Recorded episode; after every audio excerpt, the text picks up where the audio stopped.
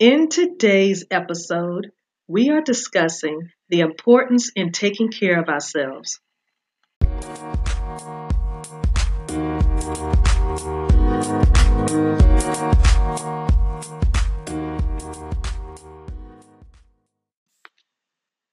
Peace and light, family.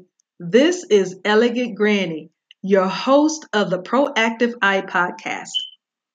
Last week, we answered questions from our audience. I have to say, those were some great questions. I enjoyed answering each one and look forward to doing more Q&A sessions again, which are now scheduled at the end of each season. Now, I also told you last week we would talk about integrity during recovery this week. Well, a new series has formed out of that discussion so the topic on integrity has been pushed back for at least a couple of weeks when we will begin season two with our new series on recovering after a life of abuse. Today, we are tossing around the importance of taking care of ourselves, which is a piggyback from the health check episode. I will include the link in the show notes in case you missed it. Why is taking care of yourself important? Because you matter. You do. You have survived traumatic experiences and now you have wealth to share with others and to apply in your life. Those traumatic experiences while being abused came with powerful lessons. Ask yourself, what were some of those lessons you learned? How has what you learned affected you? What will you do with the information from that lesson or those lessons? How can you use these lessons to increase the likelihood of others remaining safe? One of the main things to consider is having a healthy relationship with ourselves. If we cannot have a healthy one with ourselves, it is impossible to have a healthy relationship with anyone else. The relationship we have with others is a reflection of how well you take care of yourself.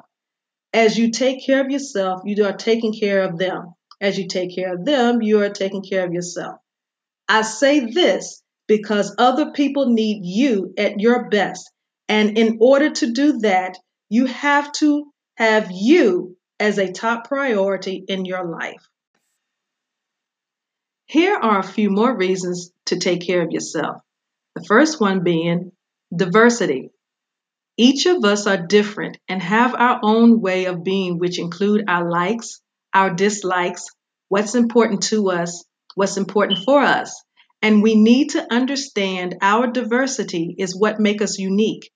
This is another reason we need to take care of ourselves because no one, and I stress, no one can be greater at being you than you. You will never meet a greater being greater than yourself, especially when you take care of yourself. When you do take care of yourself, you open up more opportunities for things to manifest for you. Things you have been longing for or wanting for yourself, wanting for others are able to come to you more successfully and without struggle when you take care of yourself. When you take care of yourself, not just physically, but also mentally, you can excel and catapult yourself to those things and meet them sooner as a result of you positioning yourself to be able to receive them. Another reason for taking care of yourself is owning your place in this space in what we call Earth. As I said, each of us are different. No one is like you. As an example, the iPhone X is different than the iPhone XS. They are both iPhones and are both a development of Apple. One of the differences are one is water resistant the other is not. So, although we are all human, even if we may come from the same culture or background, no one can do what you do exactly how you do it. Another example I'm going to use is comedians. I'm going to use Chris Tucker, Kevin Hart, and Katt Williams. All three are comedians. None of them cause us to laugh the same. None of them can tell the same one joke and get the same response out of us. We respond differently to each one. In other words, No one can do what you do exactly the way you do it. That's a great reason why it is so important to take care of yourselves because we need what you have to offer as the unique being you are. We all have a part in social responsibility, and this is your part taking care of yourself so you can provide us with the unique gifts and talents we were meant to receive from you. We all have them, no one is without them. Even if someone else can do what you do, they could never deliver the way you do. So please be sure to understand that owning your place in this space we call Earth is a valuable asset to others you come in contact with. A third and last reason we are discussing about taking care of yourself is it builds confidence and self esteem. The key word in the phrase taking care of yourself is yourself. I point this out because it is you doing all the work. Sure, you may solicit the support from family, friends, therapists, or other mentors, but it is you, even with all the advice you get, who has the responsibility of taking care of you. No one else, just you. And by doing so, you are exercising your independence building character, and developing yourself into a richer version of you that we can all enjoy. Question Doesn't it always feel better when you accomplish things on your own than when someone else does it for you? I know it does for me. I'm hoping it does the same for you. Now, here are some things I do to take care of myself. I'm analytical by nature. It's a huge part of me I use with my clients so, exercising my mind as athletes do their body is very important to me. I have apps on my phone I utilize to support me strengthen my mental abilities.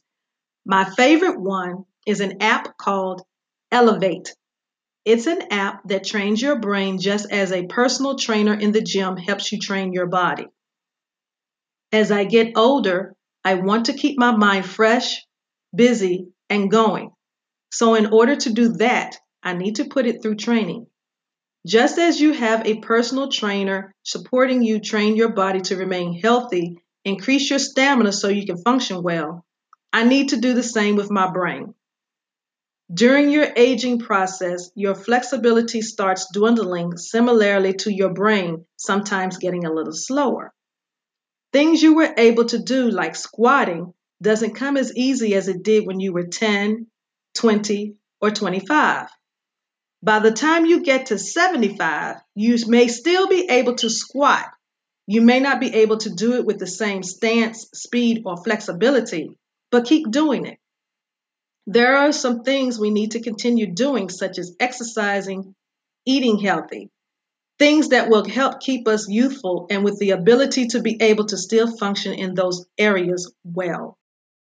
One of the things I still enjoy doing to this day to remain youthful is going to the public library and check out some of my favorite books I used to enjoy as a child.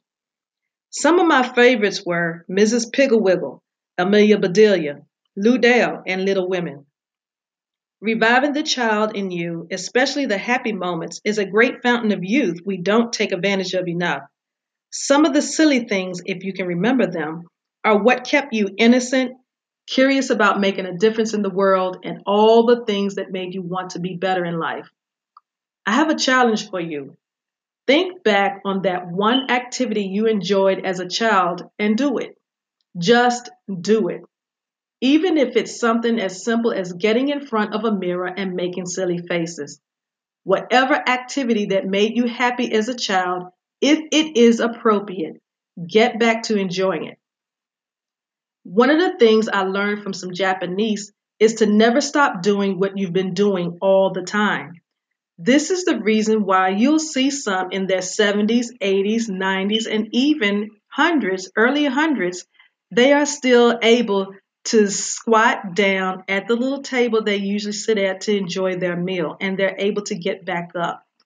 A lot of them do this with no problem. Some of them may still need help, but there are some who do this with absolutely no problems at all.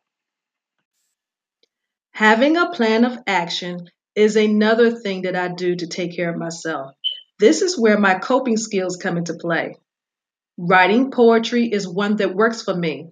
Some of my poetry is just for me. I have them as part of my action plan to support myself when my emotions are all over the place or I'm experiencing something that is difficult. Poetry is one of my coping techniques, which I will go further in detail during our recovering series coming in season two, which is in about a couple of weeks. Find what works for you.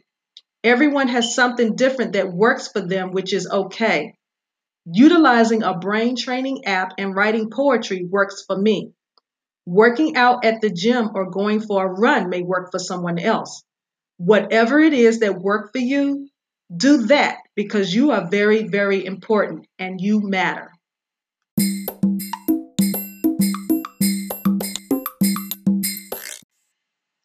Hopefully, I have said something to encourage you to take great care of yourself. You are a great asset in this world, and it is very important after a life of abuse to see a physician and a mental health counselor to help you excel as you recover. Let us know in the voice message on the Anchor app or by email at proactiveeye at gmail.com some things you do to take care of yourself. We'd love to chit chat with you and get your perspective on why those things are valuable to you. It has been a pleasure sharing with you today. All links to connect with us and free resources are in the show notes. Feel free to download episodes and take advantage of the free resources provided. The free resources for the Starting Over series will be available for download pretty soon. It is now March and the editing is still in progress, so be on the lookout for those. You can visit our blog at bit.ly forward slash P-E-D-I-A-R-Y. That is bit.ly forward slash P-E-D-I-A-R-Y. You can also connect with us on Instagram and Twitter. The handle is at Proactive Eye and on Facebook, the handle is at Proactive Eye Podcast. This has been your host, Elegant Granny. Thank you for your support and visit us again. And remember, healing is a continuous process, not a one shot deal. Much love, peace, light, and healing vibes, family.